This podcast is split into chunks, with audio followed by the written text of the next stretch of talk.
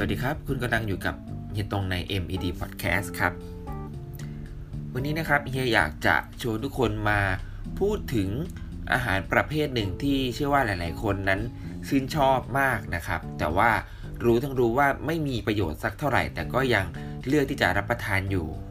นั่นก็คืออาหารประเภททอดนั่นเองครับ และถึงแม้ว่าเราจะรู้นะครับว่ามันมีโทษแล้วก็ไม่ค่อยมีประโยชน์ แต่ว่าเรานะครับก็ยังมีความต้องการที่จะกินมันอยู่ตลอดเวลา แล้วก็จะเห็นได้นะครับว่าร้านอาหารทอดหลาย ๆ ร้านเนี่ยก็จะขายดีมากๆนะครับ บางร้านเนี่ยมีแฟรนไชส์ขยายไปทั่วโลกเลย แล้วก็ได้รับความนิยมในคนทุกเพศทุกวัยเลย ซึ่งของทอดนั้นนะครับไม่ใช่ว่าจะไม่มีประโยชน์ซะทีเดียวนะครับ ประโยชน์ของของทอดนั้นอาจจะไม่ได้มากเท่ากับอาหารประเภทอื่นนะครับ รวมถึงว่าโทษของมันก็ยังสูงด้วยเช่นกัน แต่เรานะครับก็ยังเลือกที่จะกินมันอยู่ดีดังนั้นนะครับ สิ่งสำคัญเลยที่เราต้องรู้นะครับ แล้วก็ควรที่จะเรียนรู้เลยก็คือ หากเรามีความต้องการที่ว่าจะกินของทอดอยู่ เราต้องรู้จักวิธีในการเลือกรับประทานของทอดให้ได้ประโยชน์มากที่สุด แล้วก็ลดความเสี่ยงจากโทษของมันให้ได้มากที่สุดเช่นกัน ดังนั้นครับวันนี้เฮียจะชวนทุกคนมา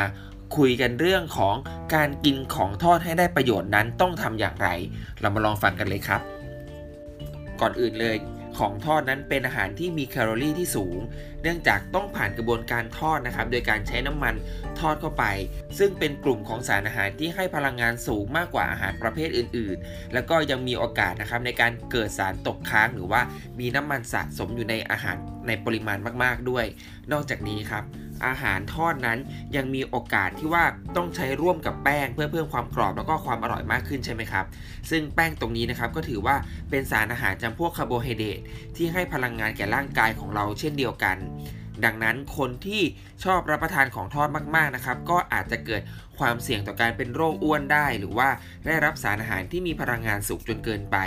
รวมไปถึงเพิ่มโอกาสในการได้รับไขมันทรานส์คอเลสเตอรอลแล้วก็กระบวนการทอดที่เกิดขึ้นนะครับ อาจจะทำให้น้ำมันถูกแปลสภาพจากความร้อนเนี่ยกลายเป็นสารที่ก่อมะเร็งให้กับร่างกายของเราได้อีกด้วย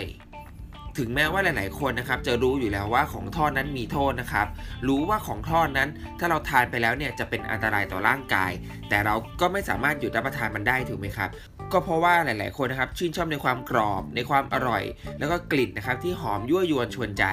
จนทำให้ไม่สามารถที่เราจะหักห้ามใจในการเลือกจะกินอาหารประเภทนี้ได้ ถึงจะต้องยอมเสี่ยงต่อการเป็นโรคเบาหวานเอยโรคไขมันเอยหรือว่าโรคหัวใจเพิ่มขึ้นนะครับ เหมือนที่ใครหลาย ๆ คนพูดนะครับว่ายอมกินของที่อร่อยดีกว่า แล้วก็เดี๋ยวไปรักษาตัวกันทีหลังนะครับ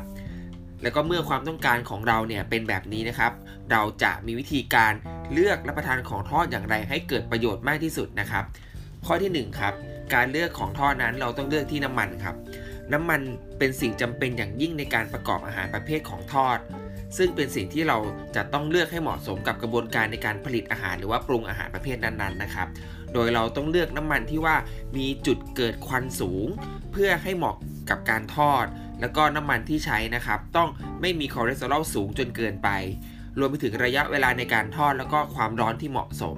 เพื่อที่จะไม่ให้น้ำมันเปลี่ยนสภาพไปเป็นสารพิษ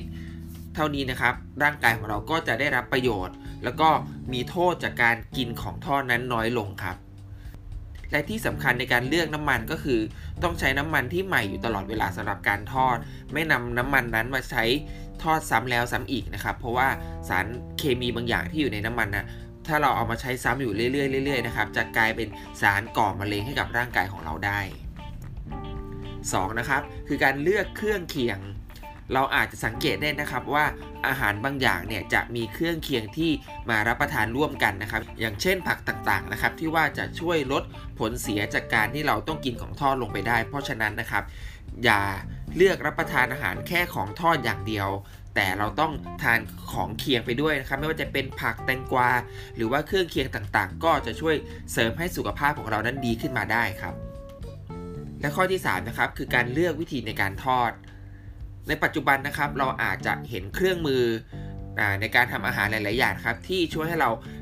ทานของทอดได้โดยปราศจากน้ำมันนะครับ อย่างเช่นหม้อทอดไร้น้ำมันนะครับก็ถือว่าเป็นอีกหนึ่งเทคโนโลยีที่ว่าจะมาช่วยให้เราได้รับประทานอาหารที่อร่อยนะครับ แล้วก็มีประโยชน์ต่อร่างกายของเรา เพราะว่าการใช้หม้อทอดไร้น้ำมันนะครับ จะทำให้เราประกอบอาหารโดยใช้น้ำมันเนี่ยน้อยลงไปประมาณ 70-80%เลย แล้วก็ได้รับประโยชน์แล้วก็มีความสุขในการทานของทอดได้มากขึ้นนะครับ แล้วก็ข้อทีสี่ 4 เลยก็คือ เลือกแป้งสำหรับในการชุบทอด อาหารทอดหลาย ๆ อย่างนะครับ ก่อนที่เขาจะนำมาทอดเนี่ยเขาต้องไปชุบแป้งก่อนนะครับเพื่อให้เกิดความกรอบแล้วก็ความอร่อย ดังนั้นนะครับ หากเราเลือกใช้แป้งที่ดีเนี่ยเราก็จะได้รับประโยชน์มากขึ้นนะครับ โดยเฉพาะอย่างยิ่งแป้งที่เหมาะสมสำหรับในการทอดก็คือ แป้งที่ไร้กลูเตนครับ แป้งชนิดนี้เนี่ยจะทำให้เกิดการอมน้ำมันในการทอดเนี่ยน้อยลง แล้วก็เสี่ยงต่อการที่เราเนี่ยจะได้รับน้ำมันปริมาณมากเกินไปได้ แล้วก็ที่สำคัญคือช่วยลดความเสี่ยงต่อการบริโภคน้ำมันจนเป็นอันตรายต่อร่างกายของเราได้อีกด้วยแล้วก็ข้อสุดท้ายนะครับคือการเลือกเติมโรสแมรี่หรือว่าสมุนไพรนะครับ ลงไปในระหว่างที่ทอด เพราะว่าการที่เราใส่โรสแมรี่ลงไปในขณะที่เราทอดอาหารอยู่นะครับ สมุนไพรตัวนี้เนี่ยจะไปช่วยลดอัตราการก่อมะเร็งได้สูงถึง 60%เลย ซึ่งถ้าใครทำอาหารเองอยู่แล้วนะครับ ลองใช้วิธีนี้ดูก็ไม่น่าเสียหายอะไรนะครับ เห็นไหมครับว่าการที่เราจะเลือกรับประทานของทอดนั้นนะครับ อาจจะดูแล้วไม่ค่อยมีประโยชน์เท่าไหร่ แต่ถ้าเราเลือกวิธีการในการปรุงอาหาร เลือกวิธีการในการทอดอาหาร ก็จะทำให้เราเนี่ยมีความเสี่ยงในการรับโรคต่างๆเนี่ยน้อยลง แล้วก็ทำให้เราได้รับประโยชน์จากอาหารนั้นมากเพิ่มขึ้นอีกด้วยนะครับเฮียก็หวังว่านะครับหลาย ๆ คนเนี่ยที่ชื่นชอบของทอดอยู่แล้วเนี่ยจะลองปรับเปลี่ยนพฤติกรรมในการเลือกกินของทอดดูนะครับเพื่อให้เราเนี่ย ลดความเสี่ยงในการรับสารพิษต่างๆ จากน้ำมันนั้นลงได้นะครับ แล้วก็หวังว่าทุกคนจะมีสุขภาพที่ดีนะครับ แล้วก็กลับมาพบกับมีตรงได้ใหม่ใน MED Podcast ครั้งหน้า วันนี้ลาไปก่อนแล้ว สวัสดีครับ